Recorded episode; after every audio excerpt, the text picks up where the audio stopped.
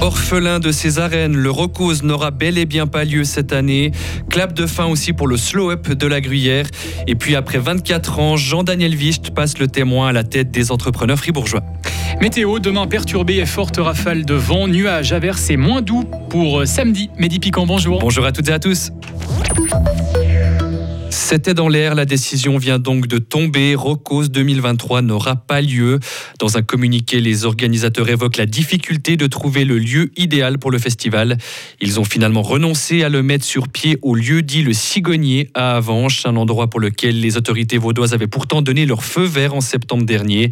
Mais les contraintes archéologiques ne permettaient pas d'organiser dans les temps l'édition de cet été. Le comité garde espoir de trouver une solution pour 2024. La manifestation, on le rappelle, a eu lieu pour la dernière fois au mois d'août dernier. Elle a dû quitter les arènes en raison de la rénovation du site qui va durer jusqu'en 2029. Autre annulation, celle du euh, slow-up de la Gruyère. Oui, ça ne sera pas possible de faire cet été le tour du lac à la force de ses mollets sur des routes libérées de toute circulation. Les organisateurs renoncent, la faute notamment à un manque de bénévoles. Le goût est amer car la manifestation a toujours bien fonctionné avec par exemple plus de 25 000 personnes en 2019 lors de la dernière édition. Véronique Eby est la présidente du comité d'organisation. Alors, je ne sais pas si les gens veulent un slow-up en gruyère, mais en tout cas, quand un slow-up en gruyère est organisé, ils, euh, participent. Euh, c'est peut-être là tout le paradoxe, c'est que c'est une manifestation qui a beaucoup de succès, qui est toujours très appréciée, mais on attend qu'elle soit organisée. on a de la peine à trouver des gens qui soient prêts à s'investir dans cette organisation, à être euh, initiateurs de la manifestation. Et le slow-up de la Gruyère pourrait carrément définitivement disparaître. Dans leur communiqué, les organisateurs dénoncent le manque de soutien des instances régionales touristiques et politiques. La grippe aviaire gagne du terrain en Suisse. Le virus H5N1 a été détecté dans le canton de Fribourg. Deux mouettes porteuses du virus ont été découvertes au bord du lac de Mora, annoncent aujourd'hui les autorités. La transmission de la grippe aviaire à l'humain est rare, mais il est recommandé de ne pas toucher des oiseaux sauvages. En cas de découverte de cadavres, il faut contacter le garde-faune. Par ailleurs, les mesures prises dans toute la Suisse sont prolongées au moins jusqu'à la fin du mois d'avril. L'objectif principal reste d'éviter tout contact entre les oiseaux sauvages et les volailles domestiques. Il faut tirer le loup dans la broie. Une pétition signée par 661 personnes a été remise ce matin à la chancellerie du canton de Fribourg. Elle demande au gouvernement cantonal de prendre des mesures urgentes pour éliminer le prédateur dans la région de la broie fribourgeoise et vaudoise. Depuis janvier 2022, une dizaine d'attaques sur des moutons ont été recensées dans cette région. Cette pétition sera aussi transmise au canton de Vaud la semaine prochaine. Il aura passé 24 euh, ans à la tête des euh, entrepreneurs fribourgeois. Jean-Daniel Wicht, directeur de la Fédération fribourgeoise des entrepreneurs depuis 1991, va prendre sa retraite à la fin du mois. Son successeur est déjà connu. Il s'agit de David Valterio, 44 ans. Et les défis qui l'attendent à la tête de l'association regroupant une centaine d'entreprises du secteur de la construction sont nombreux, comme le relève Jean-Daniel Wicht. C'est vraiment la pénurie de main-d'œuvre qui s'annonce à l'horizon. C'est la formation professionnelle, la formation continue. Donc, si on a voulu Pôle 7, c'est vraiment pour centraliser nos activités, mais surtout pour développer la formation professionnelle. Et les enjeux de demain, c'est l'e-learning, c'est les simulateurs de conduite machine pour essayer d'être euh, moins énergivores avec des machines de chantier qui fonctionnent au diesel. Donc, il y a des défis intéressants pour mon successeur. Et rendez-vous d'ici une petite demi-heure pour le bilan des 24 ans de Jean-Daniel Wicht à la tête de la Fédération fribourgeoise des entrepreneurs. Un incendie a fait plusieurs victimes à Yverdon-les-Bains ce matin.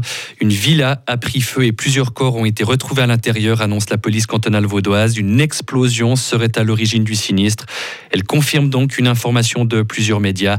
Des précisions seront apportées plus tard dans la journée.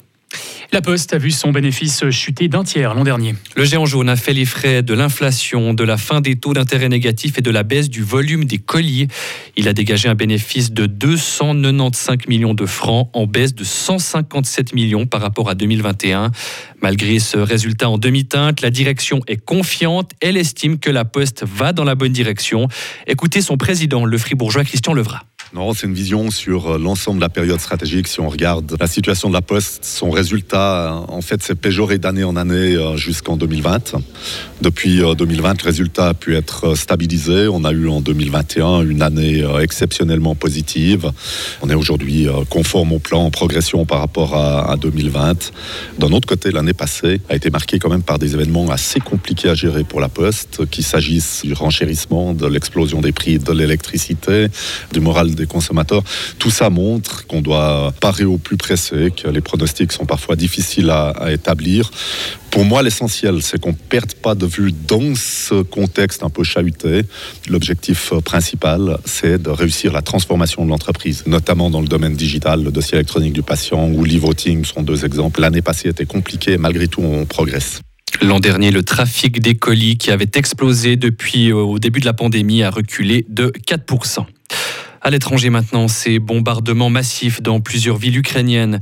Des frappes russes ont visé plusieurs régions du pays, dont la capitale Kiev tôt ce matin. Odessa dans le sud et Kharkiv à l'est ont également été touchés. Ces frappes ont fait au moins six morts pour l'instant et des coupures d'électricité ont aussi été enregistrées. 40% des habitants de Kiev sont par exemple actuellement privés de chauffage. La situation reste sanglante dans l'est de la RDC, République démocratique du Congo. Plus de 40 personnes ont été tuées la nuit dernière dans une nouvelle attaque attribuée aux forces démocratiques alliées. C'est un groupe de rebelles islamistes qui vient originellement du pays voisin, l'Ouganda, et qui est actif dans l'est de la RDC depuis les années 90. Et puis en France, Emmanuel Macron souhaite inscrire le droit à l'avortement dans la Constitution. Le président français l'a annoncé hier lors de l'hommage national rendu à l'avocate féministe Gisèle Halimi, décédée en 2020. Un projet de loi sera prochainement présenté aux deux chambres du Parlement. Les associations féministes françaises ont salué un pas décisif de la part du chef de l'État. En Suisse, on le rappelle que le Conseil national vient de rejeter une proposition de dépénalisation globale de l'avortement. Retrouvez toute l'info sur frappe et frappe.ch.